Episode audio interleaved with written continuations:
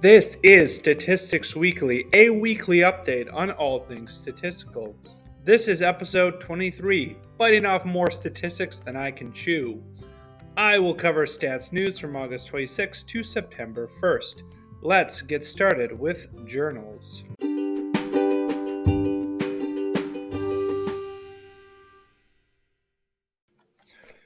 Yet, three more articles from the latest volume of the Journal of Statistical Software. One, on the programmatic generation of reproducible documents. Now, this paper explores the programmatic generation of reproducible documents, as clearly stated in the title. It does it by distinguishing components that can be created by computers and those which require humans, providing guidelines and giving a use case with package listdown. The authors conclude that while there are benefits to programmatic generation, there are also fundamental limitations such as narrative context, context and the construction of components for arbitrary analyses.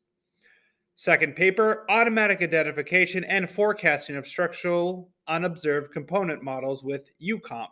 So, UComp is a powerful library for building unobserved component models, and it's used in forecasting, detrending, cycle analysis, season adjustment, and signal extraction as examples. Now, because it is written in C++, it can be used in R with packages such as stats, ASTA, and stat spacer. In Python with statsmodels, or even in Julia with state space models. In addition to a mathematical background, there is an overview of the structure and several examples of using UComp, mostly in R, as it should be. The third paper is Exuber recursive right-tailed unit root testing with R. This paper introduces the R package Exuber for testing in dat- date stamping periods of mildly explosive dynamics, so exuberance in time series. The package computes test statistics for the supremum arg- augmented Dickey-Fuller test, the SADF, the generalized SADF, so the GSADF, and the panel GSADF. It generates finite sample critical values based on Monte Carlo and Bootstrap methods and implements the corresponding date stamping procedures. Woof! I am out of my depth here, so I'll just leave it there. For the conclusion, it looks like these methods are used in ec- econometric tests, so no wonder I was swimming in ignorance. Okay, then.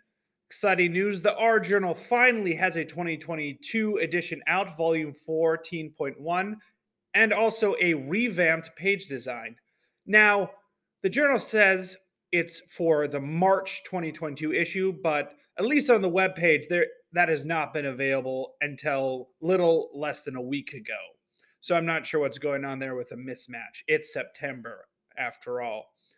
Anyways, we'll have to dig into these articles more in the future, but for now, I'll tackle the editorial and first article to get you a taste of it. With the editorial, so apparently, there is going to be a switch from two volumes to four volumes a year for the R Journal. So they're going to have to post one a month to get it out before 2023. But okay, I'm fine with that. More R Journal for me. Now, in this particular edition, there are 22 research articles and some notes. Topics covered broadly will be temporal and longitudinal methods, estimation and inference, machine learning, other po- topics, and applications. So the first paper is a computational analysis of the dynamics of R style based on 108 million lines of code from all CRAN packages in the past 21 years. Intriguing, exhaustive, go on.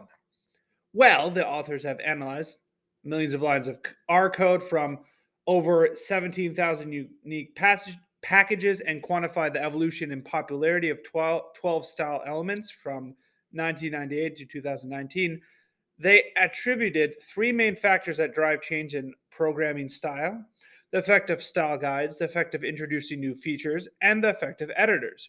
Here's some take homes. Lower snake case is becoming the consensus for function naming. Take that, camel case. And the five largest communities are Base, RStudio, RCPP, Statistical Analysis, and Machine Learning. Now then, there is the Frontiers in Applied Mathematics and Statistics Journal with two relevant articles. I'm going to refrain from diving too deep since we've gotten a lot of journal articles under our belt already, or at least flailing around trying to bite off more than I can chew. But I at least give you the names and general description if you want to explore further. The first is a united framework for analyzing complex systems, Juxtaposing the kernel PCA method and graph theory. This is a review article with applications in astrophysics and neuroscience, apparently. A little light reading for your upcoming Labor Day long weekend. The second is Grand Challenges in Mathematical Biology, Integrating Multi-Scale Modeling and Data. So this is a specialty grand challenge article. Okay, we've gotten through many journal articles. Let's switch over to software.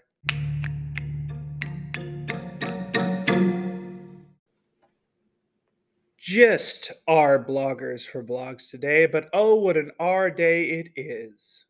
First, Data Science Tutorials talks up the top 10 online data science programs. These programs span across Udacity, Coursera, and DataCamp. Data science tutorials also analyze how to deal with imbalanced data with seven methods. One, use the right evaluation metrics. Two, resample the training set. Three, use k-fold cross-validation in the right way. Four, ensemble def- different resample data sets. Five, resample with different ratios. Six, cluster the abundant class. And seven, design your models. Next, R Views has my favorite monthly R bloggers post, the top 40 new CRAN packages. This time it's July.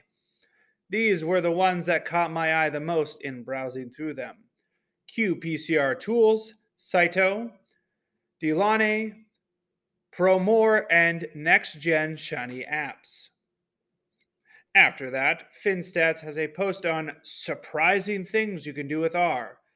Granted, the title turned out to be overly sensational, but that doesn't mean the applications given were not useful. The five quote unquote surprising things were one, creating customized dashboards and data visualizations, two, more advanced exploratory data analysis, three, perform more scientifically rigorous data analysis, four, make more accurate predictions with machine learning, and five, use R Markdown documents to automate the reporting. Finally, did you as a listener, just stumble upon this podcast episode having no knowledge of statistical software at all prior to this? Wonder what I mean when I yammer on about R or SAS? Well, well, Ivan Milanay's post is for you SAS versus R programming, which to choose and how to switch. Speaking of switch, time to switch over and wrap up with an R package.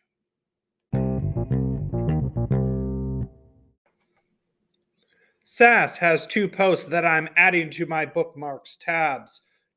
Two types of syntax for the select when statement is the first post, and order the bars in a bar chart with proc plot is the second. That second post on bar charts will save me a lot of hair pulling on my next SAS graph. You don't want them alphabetically, you want them by some other reasonable order. Now, then, our package messages has a new update. Cohen's DP library, which reads compute Cohen's D and its confidence interval in any experimental design. So, got a new package for you there. As for other package news, I have five new packages to consider a look at. First, easystats, framework for easy statistical modeling, visualization, and reporting. Once Execute expensive operations only once. snSMART, small n sequential multiple assignment randomized trial methods. tidyplus, additional tidyverse functions. transPlotR, visualize transcript structures in elegant way. That's all for software. Let's transition to blogs.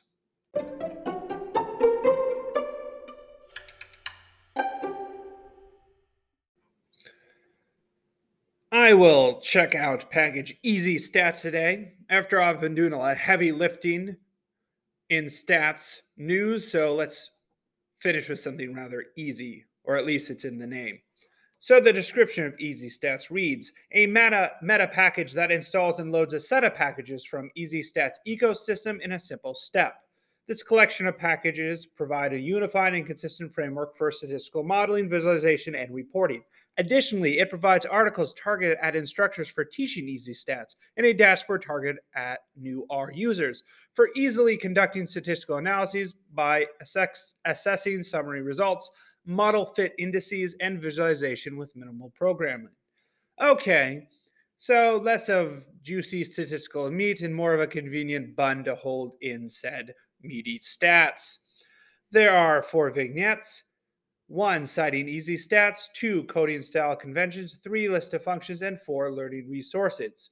So, my take home on easystats if you've never used R for stats before, this might be a good place to start.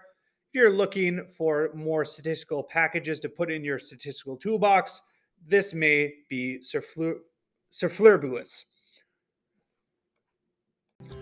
bales of wire and incendiary needles. Thanks for joining me in Stats News from August 26th to September 1st. Go forth and wield statistics wisely.